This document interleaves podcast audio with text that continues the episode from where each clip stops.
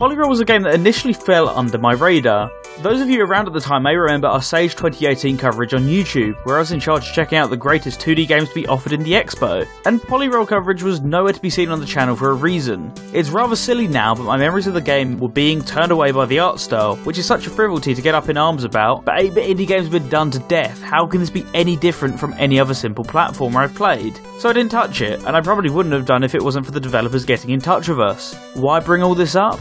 Making up for lost time. Polyroll is a game that gets so much right for me, I wish I'd paid more attention to it throughout its development cycle and hadn't been judgmental over something so minor. After all that said and done, I'm Green Viper 8, and on behalf of Radio Sega, this is my review of Polyroll. Since it ties most games together, why don't we start with the story? Kaiser Kiwi has kidnapped your friends and it's up to you to stop him and rescue your buddies. That's it. You'd think it being me, I'd try to pick apart this story for everything it's worth, but not this time round. Whereas a story this simple is baffling in AAA titles such as more recent Mario games, this actually works in Polyroll's favour. We're here, this is why we're in the world, let's run through some levels. For such a small and simple game, expanding the story any more than this would feel unnecessary, and Polyroll has no idea what the word bloat means in any context, so we might as well just move past that.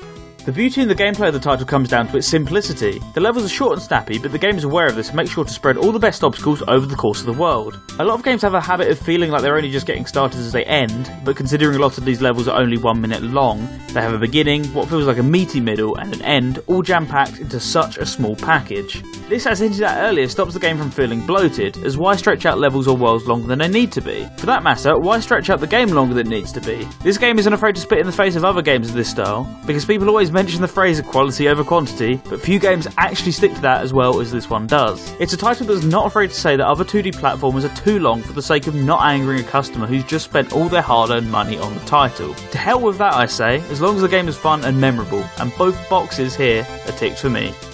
The obvious comparison that everyone will immediately go with for the gameplay is Sonic the Hedgehog, and of course, that was my first knee jerk reaction too. Not that my thoughts have changed, mind you, but over the course of playing, I started to notice something that I never thought I'd see in a speed based 2D indie platformer, and that is that the game appears to be pretty heavily inspired by the Master System and Game Gear titles. This shocked me at first, but the comparisons drew larger and larger in my mind as it went on. This is a complete breath of fresh air, as over the last 10 years, we've seen so many fan games and original titles ripping and stealing stealing cues from the original Sonic trilogy, so seeing a game riff on the ideas presented in their demakes is actually something quite special, and once again, I'm all for it.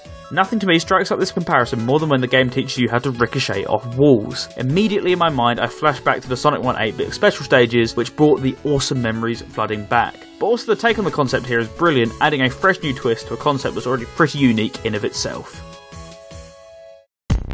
Let's go on to an important topic death. It's inevitable, nowhere more so than Polyroll. That's why it thankfully makes the decision to scrap the archaic live system that platformers prey on and instead chooses to make the challenge down to the level design itself rather than to a limiting number hanging over your head. This is a fantastic design choice and it baffles me that this is the standard for indie titles, yet AAA titles use the outdated system as a get out of jail free card for challenge. Music is an important topic here for us at Radio Sega, duh. So let's take some time to focus on Polyroll's music. While I was writing up notes during my playthrough, my initial notes weren't actually all that positive. The first few tracks very much sounded like your run of the mill mid 2000s Flash game, which is a cool aesthetic, but I wasn't really feeling the bopping chip tunes that I was expected based on the presentation of the rest of the title. I'm glad I stuck with it though, because not even one song later and I came to regret my initial thoughts. Polyroll has got some great tracks scattered throughout the journey, and while I personally believe that not all of them fit within their environment, the majority are catchy and memorable, something that is rare for me to say towards NES style chip tune, as much of it isn't really my cuppa and a lot of these 8-bit indies using the same sound style can get a bit samey. In most cases I prefer a grungy C64 sound any day, but Andrew Riley did a great job of getting me to put aside my preferences to jam out some simple yet effective classically inspired tracks. Polyroll is a game that caught me off guard in a multitude of ways. On one hand, anyone can see the Sonic inspiration a mile off, but the title has so many twists and tricks up its sleeve that unlike many titles inspired by the franchise, it truly stands on its own two feet as a short but sweet title, and to the point, a budget indie game. Considering its low price point and just how easy it is to pick up and play, I can safely recommend you nab yourself Polyroll. It might not blow you away in certain aspects, but the charming visuals and genius level design are anything unable to be experienced either on Steam or the Switch as of now. Thanks once again to Shiny Dolphins and Spicy Gyro Games for providing us with two copies of the game. You guys rock.